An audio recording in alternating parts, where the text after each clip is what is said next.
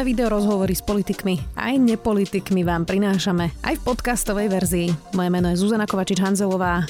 Vítajte pri relácii Rozhovory ZKH v audioverzii. Sa nič nezmení, po ministrovi budeme hádzať plášte. Lekári vstupujú do štrajkovej pohotovosti, nechcú už robiť na časy nad rámec zákona. Po dvoch rokoch pandémie, keď si nemohli čerpať ani žiadnu dovolenku. Zdravotníctvo je v zlom stave, lekári a sestry sú večer, vyčerpaní, od novembra sú stále odložené aj plánované operácie a nemocnice nemajú personál, pričom okolité štáty už počas pandémie výrazne zvyšovali platy zdravotníkov viac už s predsedom Lekárskeho odborového združenia Petrom Vysolajským. Ďakujem pekne, dobrý deň. Pán Myslajský, tak ja som si pozerala tie vaše požiadavky, ktoré ste zverejnili a žiadate teda systémové riešenie miest sestier a lekárov, ktorý by odrážal situáciu vo V4. Tak keď to dobre rátam, to by znamenalo 500 eur sestrám viac mesačne, 500 eur záchranárom viac a lekárom zhruba plus 400 eur, keby sme to len s Českou republikou porovnali? Tak my sme nežiadali sa úplne dorovnať, ale priblížiť sa tým hodnotám v zahraničí.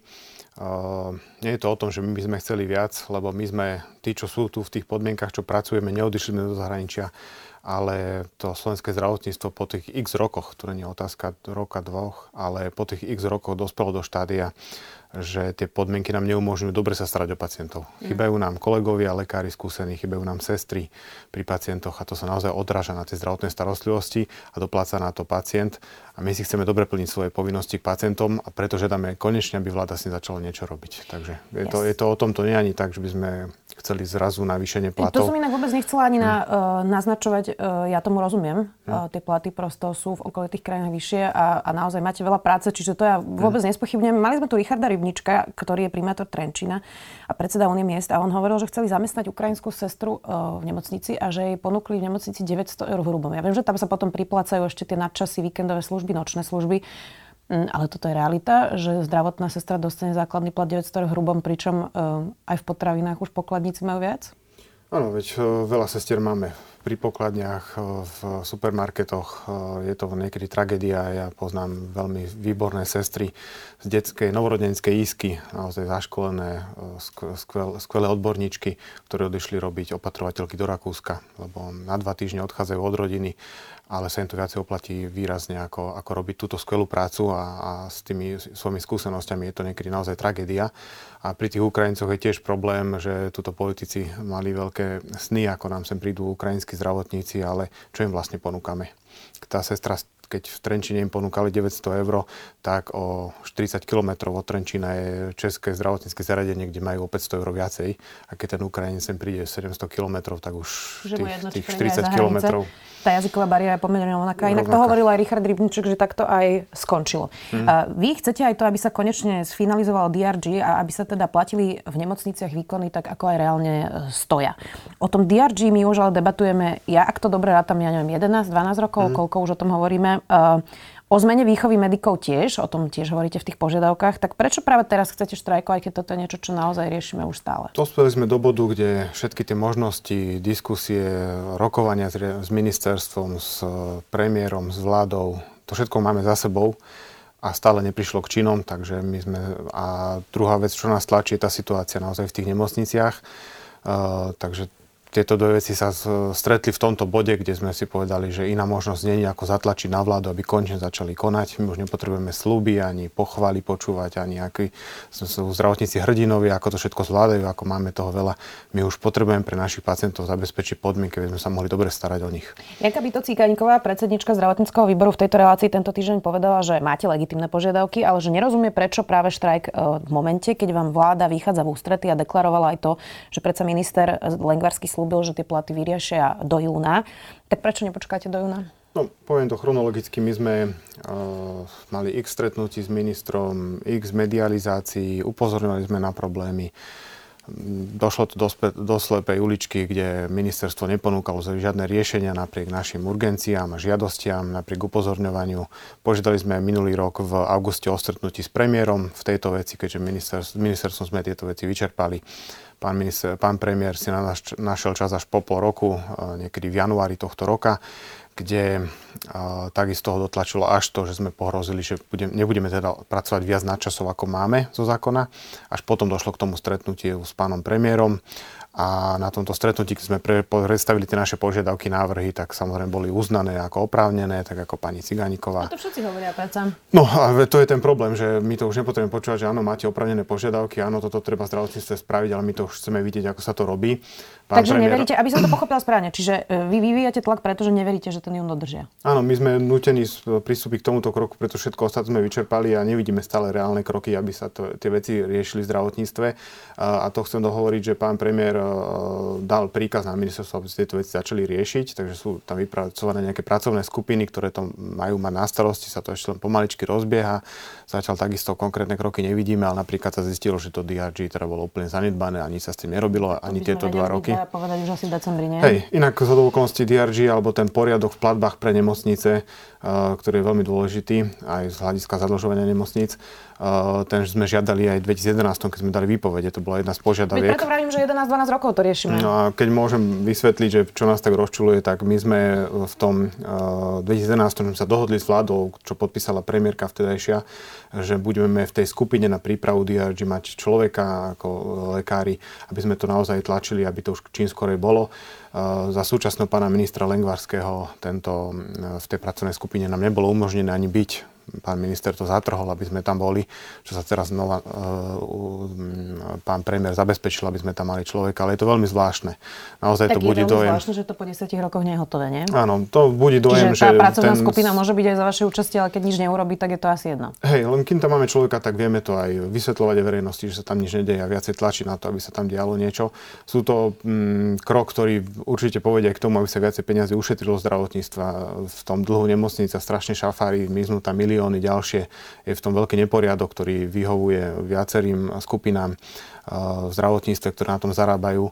A naozaj aj v čase krízy teraz, keď máme málo financií, by sme to mali upratať, aby tie peniaze zbytočne nemysli a boli použité tie peniaze na to, na čo sú určené pre pacientov a ich liečbu. Jasné, veď na to má byť DRG e, už dávno hotové. Hej. Mm, vy ste povedali aj to, že teda lekári nepodpíšu nadčasy, to už ste spomínali. To Eh, aby sme to iba vysvetlili, teda vy zo zákona nejaké nadčasy robiť musíte, ale robíte nad rámec uh, zákona nadčasy. O to, čo, akých časoch sa rozprávame? Koľko nad rámec nadčasov robí lekár to teraz? To sa minie niekedy v marci, februári a zbytok roka je čisto naša dobrovoľná, dobrovoľný súhlas, že to budeme robiť. To sú tie nočné a soboty, nedely a víkendy a Vianoce, čo sme v práci, tak to sú tie nadčasy a tri štvrte roka je to čisto na dobrej vôli lekára, že ochotný to odpracovať. Robíme to kvôli tomu, že to patrí k našej práci ako medicíne, ale zo strany vedenia nemocníc a ministerstva je to brané ako bezcená samozrejmosť.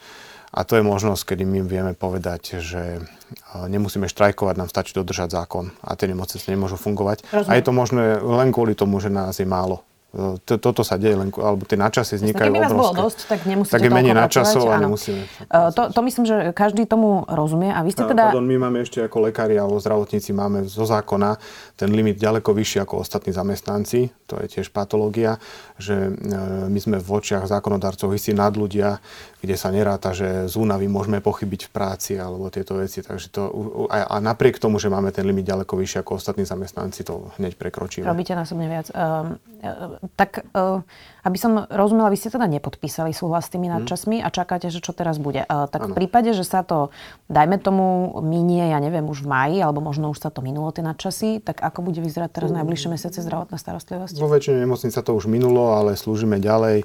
Uh, Čiže teraz to robíte bez tej dohody? Bez tej dohody. Na dobré slovo? Väčšinou bez tej dohody. A ak sa do júna nedohodnete, tak potom bude no, čo? To sme oznámili ministerstvu, to si myslím, že tento problém uvedomuje. Uh, vie o tom, že aj pán premiér.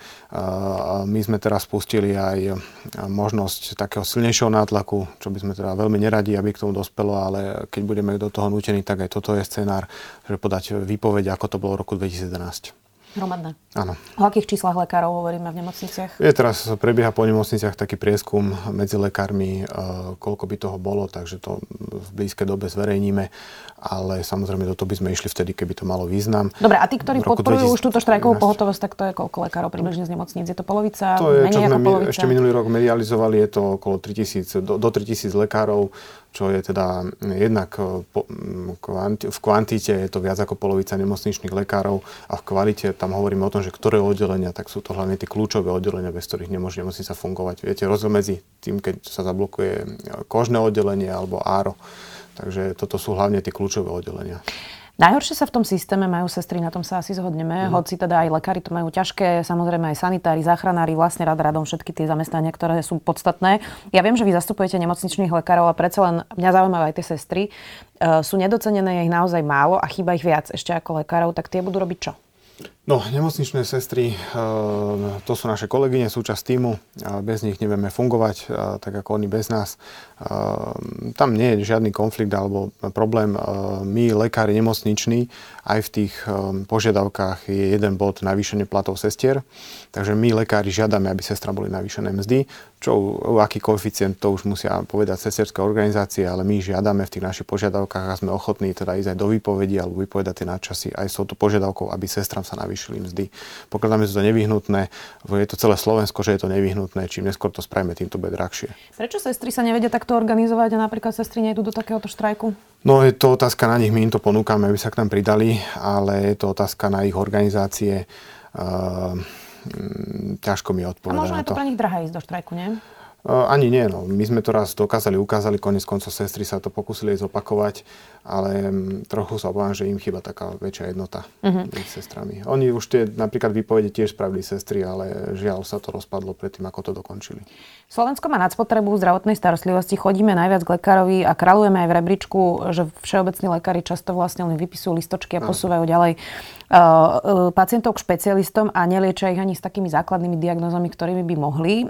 Takže inými slovami, mali by sme asi začať riešiť aj to, že kto, kedy a kam chodí k lekárovi a takisto s čím, nie? Áno. Toto je funkcia Najväčší problém slovenského zdravotníctva sú zdravotné poisťovne, ktoré nefungujú. Vy si platíte zdravotnú poisťovňu a absolútne žiadny benefit vám ako poistencovi to neprináša. Toto by mali robiť poisťovne, pozerať, ktorý lekár ako liečil, či poslal zbytočne do nemocnice pacienta alebo nie, či ho mohlo vyriešiť na ambulancii, pretože u toho obvodného lekára je to najlasnejšie pre systém, pre poisťovňu aj pre pacienta, najefektívnejšie. A toto sa žiaľ, táto funkcia poisťovne nedeje. E, poisťovňa vám nevie hodnotiť, že chodíte radšej tomuto lekárovi alebo nezavolal vášmu lekárovi, že tieto antibiotika boli predpísané zbytočne, pán doktor, to ste nemali. E, tento, tento dohľad zdravotných poisťovní to absolútne chýba a ja doteraz neviem, za čo platíme zdravotné poisťovne, vlastne keď si tieto základné funkcie ne, ne, neriešia. E, tá slabá funkčnosť obvodných lekárov na Slovensku je vážny problém pre celý systém. Veľa z nich aj by chcelo robiť dobrú medicínu a plniť si svoje povinnosti k pacientom, aj ich dobrý manažovať operovať, aj čo najviac vyšetriť na ambulancii. Žiaľ, ten systém im to nemôžňuje. A obvodným prečo lekárom... By to, prečo by im to neumožňovalo? Ten systém platieb pre tieto ambulancie je nastavený tak, aby vybavili čo najviac pacientov v krátkom čase. Čiže nemajú to zaplatené, nie, tak to nerobia. Áno, nie je platená kvalita, ale kvantita. Takže on, jemu sa oplatí tomu obvodnému lekárovi radšej 100 pacientov deň alebo 60 pacientov denne poslať špecialistom s výmenným lístkom, ako by ich mal doriešiť na ambulancii, mm. a, ale lebo vtedy mu, mu vybaví tak 20-30 pacientov. To je ten rozdiel. Zacitujem Martina Smatanu, analytika. Mm, stačí si pozrieť štatistiku ambulantne odvratiteľných hospitalizácií, čo sú také, kde ak by boli pacienti dobre liečení v ambulanciách, neskončia v nemocnici. Slovensko, krajina s najvyšším počtom ambulantných náštev, je štvrtá najhoršia v tomto indikátore. Mm, tak ono vyzerá, že tí ambulantní sú v rovnako zúfalom preťaženom stave e, ako nemocniční lekári. Tí sa k vám nechcú pridať? To sú väčšinou, teda skoro všetky. Tam ambulantná starostlivosť na Slovensku je, a hlavne všeobecná, je 100% sprivatizované, všetko súkromníci. Tuto vidíme tie uh, následky tých našich reformátorov, ktorí hovorili, ako trh všetko vyrieši, tak teraz vidíme, že tam, kde je 100% súkromné zdravotníctvo v tých ambulanciách obvodných lekárov a sú manažovaní súkromnými zdravotnými poisťovňami, tak tam vidíme, že to nefunguje a funguje najslabšie. Možno keby regulátor bol trošku silnejší, by to fungovalo lepšie. Určite. Čiže ministerstvo? Môže v tomto riešiť a toto je aj naša výčitka napríklad pri tej reforme nemocníc alebo to teraz všetci hovoria, ako máme reformu nachystanú, optimalizáciu siete nemocníc, ale to je práve ten problém. My máme veľmi veľa pacientov v nemocniciach, to, čo vyčíta x rokov aj Európska komisia, tam sú dvoj, trojnásobok e, toho, čo je v Európe, v nemocniciach pacienti, ktorí keby boli dobre manažovaní v ambulancii, neskončia v nemocnici. My tu máme 2-3 krát násobne pre, pre, pre, pre, e, prevýšené tieto počty ten pacient musí byť už potom liečený v nemocnici. Nedá sa to vyriešiť... To stav proste. Áno. Nedá sa to vyriešiť tak, ako teraz nemoc, e, plánuje ministerstvo, že zavrieme tie lôžka e, nemocničné a potom ako nám neklesne Dobre, počet ale to, čo pacientov. tvrdí minister Lengvarský je, že veď oni predsa majú nachystanú aj zmenu ambulantného sektora Nemajú. súbežne so stratifikáciou. To treba si to prečítať, tam, to, je, to, je, to je lož. E, z tých 1 miliardy, e, ktorá ide na túto reformu, je na ambulantnú starostlivosť plánovaných 11 miliónov Už, už len táto suma hovorí, že či je to nejaká reforma ambulancií. Tak všetko nemusí to, ísť my máme ešte hej, rozpočet. Ale to, čo tam plánujú, aj tie dotácie pre o, zakladanie nových ambulancií, to je nefunkčná vec. Už teraz dopredu to viem povedať. To je 60 tisíc dotácia, ktorá sama o sebe nevyrieši ten problém. Už dneska kraje ponúkajú 20-40 tisícovú dotáciu na založenie ambulancií a, a nedarí sa to. A toto nastavenie na ministerstve tých 60 tisíc je ešte mm, absurdnejšie, pretože tu dostane dotáciu vtedy mm, lekár, keď nemá nové karty nových pacientov. Ale ak chceme ho dostať do kraja, kde tí pacienti nemajú dnes obvodného lekára, tak tú dotáciu nedostane lebo tých pacientov má na druhý deň plnú, plnú skriňu kariet. Takže to je e, ako dosť e, zle nastavené, my sme to hovorili dopredu, napriek tomu to bolo takto schválené. E, takže môj záver k tomu, toto ako je to nachystané, nevyrieši problém obvodných lekárov. A to isté hovorili aj kraje mimochodom, kde sa k nám pridali župani v tejto kritike, že slovenské zdravotníctvo potrebuje riešiť práve funkčnosť tých ambulancií a dostupnosť. Podžupan bansko kraja hovoril, že 10% obyvateľov obyvateľov jeho kraja nemá úvodného lekára. To sú ako šialené e, situácie. K nám do Nitry chodia pacienti na kardiologickú ambulanciu z detvy, lebo nemajú kardiologov. Takže toto sú naozaj vážne následky e, neriešenia problémov, ale to určite nevyriešime tak, že zavrieme nemocničné lôžka. Jasné. Na druhej strane je ale fakt, že zatiaľ, e, hoci všetci vieme, že aj tú stratifikáciu treba nemocnic urobiť, sa to nikomu nepodarilo presediť až teraz ministrovi Lengvarskému. Tak nie ste príliš prísni na ministra? Ehm, tá stratifikácia, otázka, ako, čo si po tým premysle, predstavíme. Uh, nazvať niečo reformou ešte neznamená, že to je reforma. Uh, najväčšia výtka je, že naozaj toto rieši následky, nie príčiny. A príčiny sú v ambulanciách a tie treba vyriešiť konec koncov tie údaje, že máme priemerný vek obodného lekára viac ako 50 rokov, pri detských lekárov 60% pediatrov v Prešovskom kraji má na 60 rokov to za pár rokov akože e, nebude, nebude funkčné. Takže ale to, to, to, toto reforma my, my nerieši. sa už koľko rozprávame. E, čiže to, to, to nie to je ako keby tá žiadna... Emócia, čo nás doviedla do stavu, že sme povedali, že musíme už vidieť naozaj reálne kroky, nám už nestačí o tom rozprávať a práve preto sme sa rozhodli tl- vytvoriť takýto tlak na vládu. To iné, iná cesta pre nás není. Ak ho niekto má na Slovensku, nech nám ukáže, ale my to už nevidíme. Práve z tejto emócii, že koľko rokov z toho, o tom už rozprávame a všetci to vedia. Nakoľko sa nevedú čakacie doby a nemáme vlastne ani zadefinovaný žiadny nárok pacienta, tak vlastne bežní občania možno ani nevedia posúdiť, že vlastne ako sa to zhoršuje exponenciálne. Mm. Tak nemali by sme teda konečne zverejňovať aj tie čakačky na jednotlivé operácie. Možno by to otvorilo oči občanom, keby videli, že pred dvomi rokmi čakali na operáciu kolena, ja neviem, vymyslím si teraz 4 mesiace a teraz je to 9, hej, tak asi to je jasné už, že každý uh, vidí tie čísla, ako sa to, ako sa to zhoršuje. Uh, tak, tak nemalo by byť aj toto jedno z tých opatrení, ktoré by pomohli možno tomu verejnému tlaku? Určite, čím viacej informácií a čím viacej transparentnosti, tak tým lepšie ten systém funguje. Um, len je tu problém, že toto pacienti vidia. Ako človek chorý, ktorý príde do nemocnice, nedostane sa lekárovi, čaká na vyšetrenie u špecialistu alebo o 5 ráno musí stať, aby dostal lístok uh, do poradovníka. Oni to vidia, len keď je už človek chorý, už uh, ťažko sa mu to rieši. A tých zdravých to väčšinou netrapí. No ale možno keby Takže, to videli, tak by to vyvolalo ten tlak, nie? Vidíme aj odvratiteľné umrtia, ktoré máme 6. najhoršie v Európe a čo sa s tým deje? To téma odvratiteľných umrtí, to je ako absolútne podľa mňa hamba, že to je tisíc, tisícky ľudí, ktorí nemuseli zomrieť, zomreli, lebo nám nefunguje dobre zdravotníctvo. A napriek tomu mali sme veľké predvolebné k tomuto debaty, e, zapálené sviečky pred e, úradom vlády. A čo sa stalo za dva roky? A toto je naozaj komplex tej, tých, to, presne tak, komplex tých emócií, ktoré nás do, dostali do štádia, že my sa chceme dobre starať o pacientov, konečne nám spravte podmienky. Čo sa stane, ak sa um, toto teraz nevyrieši? Čiže na, poďme si ako keby um, nakresliť tú budúcnosť v prípade, že uh, to dopadne tak, ako hovoríte aj s tou ambulantnou uh, reformou, ktorá teda hovoríte, že nezafunguje a budú sa rušiť dĺžka pri tej stratifikácii. Máme teda prestarnutých lekárov, len nielen všeobecných ambulantných, máme málo sestier, ešte odchádzajú. Čiže, čiže bude zdravotníctvo len pre bohatých, ktorí si to budú vedieť zaplatiť, alebo ako bude vyzerať tá budúcnosť? Áno, bohatý človek, eh, bohatý a zdravý je najlepšie, ale ten bohatý si nejako tú zdravotnú starostlivosť zabezpečí. Trošku chcem upozorniť, že nevždy to je dobrá zdravotná starostlivosť, keď si zaplatíte, lebo ten užívateľ, pacient nevie posúdiť eh, kvalitu toho lekára alebo aké vyšetrenia boli dané. Takže aj pre tých bohatých mám odkaz, že nespoliehajte sa na to, nie je to úplne, úplne dobré. Tá medicína je forma ako keby umenie. Jednoducho na to, aby sme sa dobre starali o pacienta, aby pacient dostal dobrú starostlivosť, musí mať e, na to podmienky ten, ten zdravotník. Uh, nie je to len o peniazoch, že zaplatím si a mám. To, to chcem upozorniť, že ani pre tých bohatých to celkom nie je optimálne. Ehm, Slovensko je odkázané tieto problémy riešiť. To my inú cestu nemáme jednoducho. Čím neskôr sa vyriešime platy sestier, tým to bude pre nás drahšie a ťažšie. A takisto pri lekároch. Čím neskôr e, zreformujeme to vzdelávanie lekárov, zabezpečíme lekárske fakulty, tým budú tie následky ďaleko horšie. A to sú často veci, ktoré aj nestoja peniaze. Reforma vzdelávania lekárov je, je len práca na ministerstve. To netreba žiadne financie navyše. Takže tuto sú kopec veci, ktoré ani netreba na to financie, len chuť to spraviť a, a, a my práve chceme dosiahnuť, aby konečne sa to začalo riešiť. Prečo tá chuť nie je? Otázka na ministerstvo. Máte nejaký tip? Uh, myslím si, že to zdravotníctvo, ministerstvo zdravotníctva patrí k tým asi najhorším ministerstvám. Odborne myslíte? Odborne, hej, aj, aj e, tie procesy, aj pri pandémii sme to videli. Samozrejme, že nemáme ideálne ministerstvo ani iné, ale to zdravotníctvo je dlhodobo najhoršie manažované. A to je naprieč vládami a naozaj 10 ročia dozadu to tak stále je, ale nie je tam ani naozaj tá priorita, že napríklad premiéra, že zdravotníctvo, už, už to dajme dokopy konečne.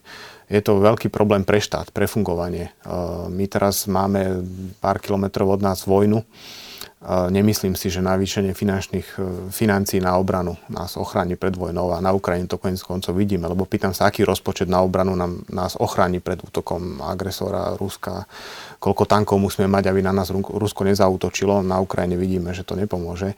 Na Ukrajine vidíme, že to, čo nás ochráni, je e, ten vzťah ľudí k svojej krajine, ktorú sú ochotní ubrániť a nie rozpočet obrany a, a čo mi tým, tento štát, čo dáva tým ľuďom, akú istotu. E, mňa ani tak e, neochráni to, že, alebo neteší, že budeme mať kúpený nejaký nový tank, ako to, že či moju mamu, alebo otca, alebo dieťa dobre ošetríme v našej nemocnici, pretože to chcem od štátu.